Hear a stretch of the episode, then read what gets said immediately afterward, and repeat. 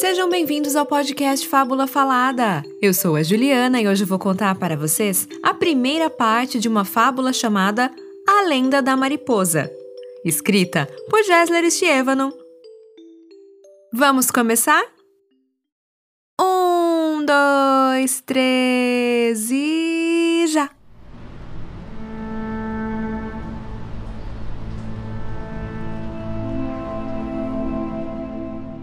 Foi o vento que carregou pelos ares esta história, enquanto viajava pelos quatro cantos do mundo, sussurrando cada letra e cada palavra nela contida para as árvores, que contaram para as pedras, e por sua vez para os animais. Até que um dia um velho ermitão a ouviu durante uma revoada de aves e a traduziu para a língua dos homens.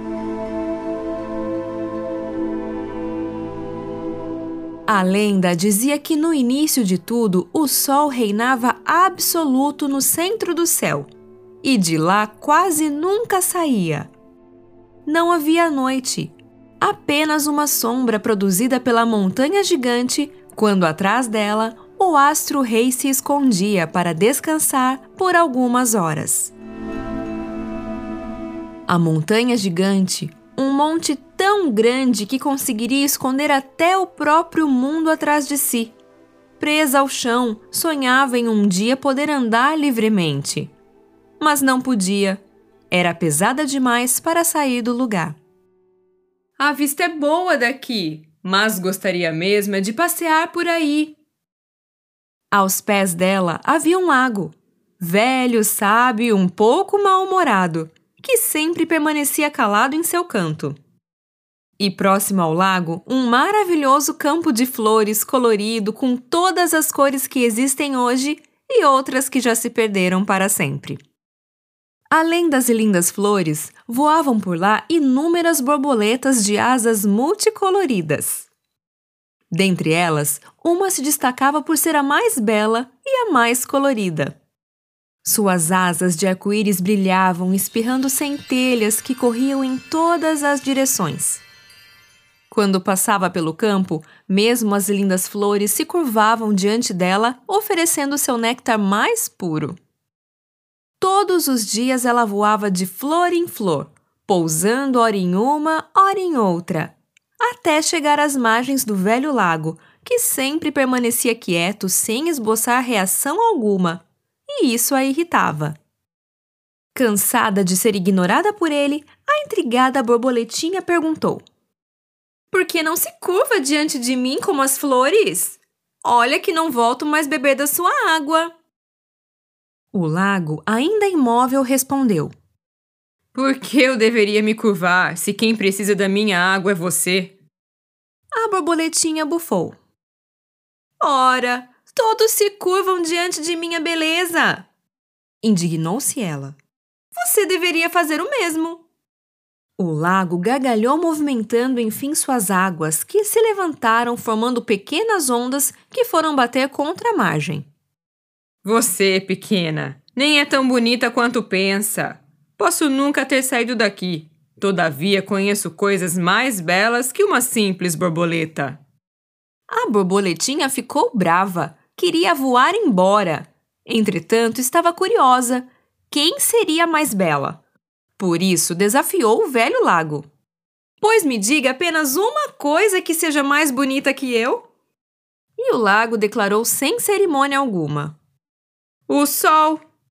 A borboleta riu e retrucou confiante: Não diga besteiras, o sol nem é colorido como eu. Não passa de uma bola amarela pendurada no céu que sequer dá para olhar na direção sem queimar os olhos.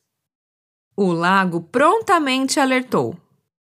Percebo que você não conhece como eu. O sol não parece colorido como as borboletas e as flores, mas sua luz é a mãe de todas as cores. Sem ele, não haveria coisa alguma para se ver.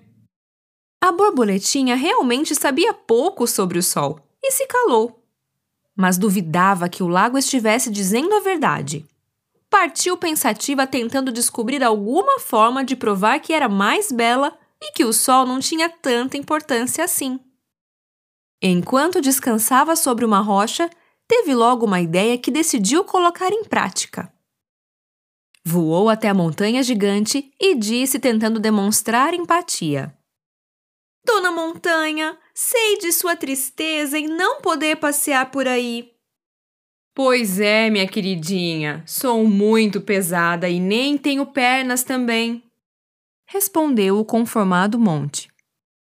Eu não uso as minhas pernas para me locomover. Tenho asas, contou a pequena. Ah, que ótimo seria ter asas e poder voar para lá e para cá. E conhecer o mundo todo lá de cima. Suspirou a montanha. A borboletinha, que já tinha um plano em mente, aproveitou-se.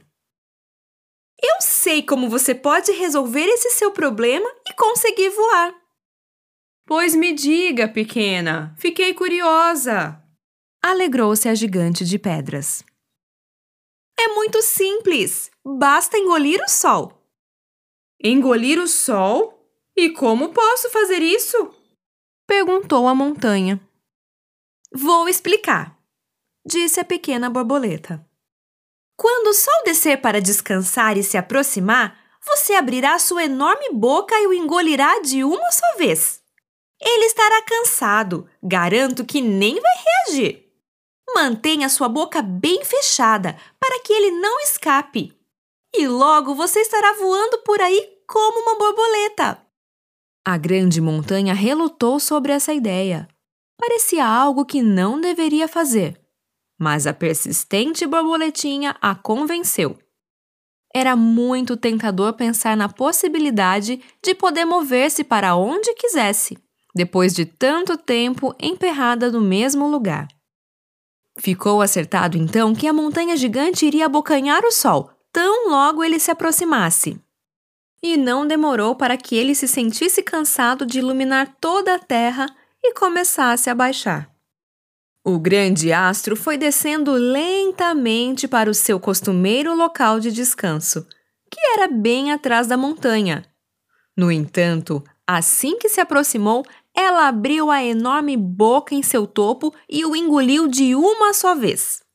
Exatamente conforme combinara com a sua amiguinha.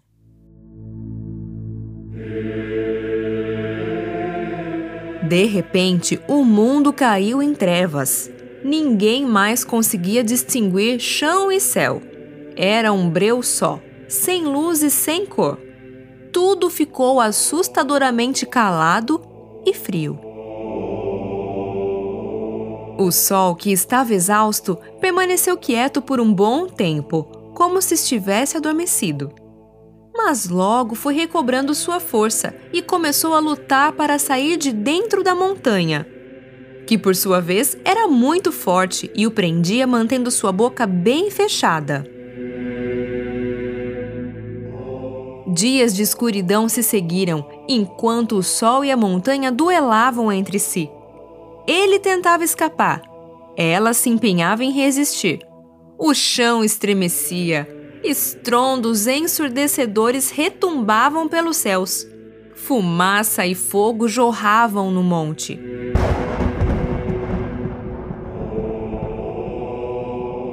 A gigantesca montanha foi se cansando e perdendo suas forças. Por isso começou a ceder. Primeiro, uma grande explosão arremessou toneladas de lava do seu topo para todas as direções e ela pareceu estar se derretendo. Depois, outras explosões arremessaram enormes pedaços dela para todos os lados.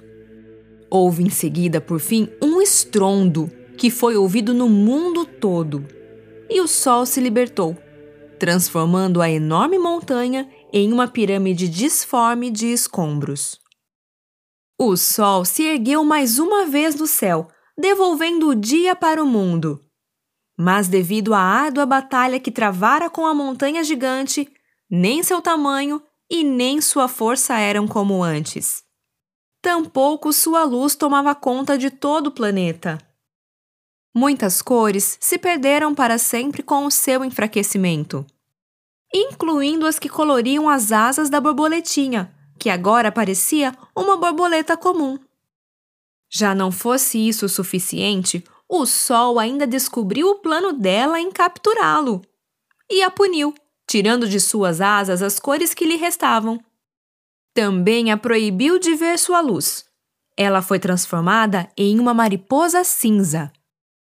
Agora, em vez de admiração, todos sentirão medo de você, disse o astro-rei com uma voz austera. E a mariposa partiu solitária rumo à escuridão. O sol, que perdera muito de sua força e agora precisava descer todos os dias para descansar, abandonando o mundo completamente às trevas, não demorou a ficar descontente com a escuridão em seus longos períodos de descanso. Com isso, juntou os pedaços da montanha gigante e os uniu para fazer a lua, e a colocou no céu para que ela iluminasse a sua ausência, que chamamos de noite. A montanha gigante realizou seu desejo de voar e ver o mundo lá de cima. E contente, quis contar a boa notícia para sua amiga, a mariposa. Mas a pequena apenas se escondia. Não queria ser vista daquele jeito, tendo em suas asas como única cor o mais odioso cinza. Fim. Essa foi nossa fábula. Para finalizar, nada melhor que uma palavra fabulosa. Dessa vez foi sugerida pela Thaís Albuquerque, que mora na cidade de São Paulo e ouve o podcast com seus filhos, o Nicolas, o Lucas e o Gabriel. A palavra que ela sugeriu lá no nosso Instagram foi empatia, que é o ato de se imaginar no lugar de outra pessoa, tentando pensar e agir da mesma forma que ela. Aptidão em se identificar com o outro e sentir o que ele sente.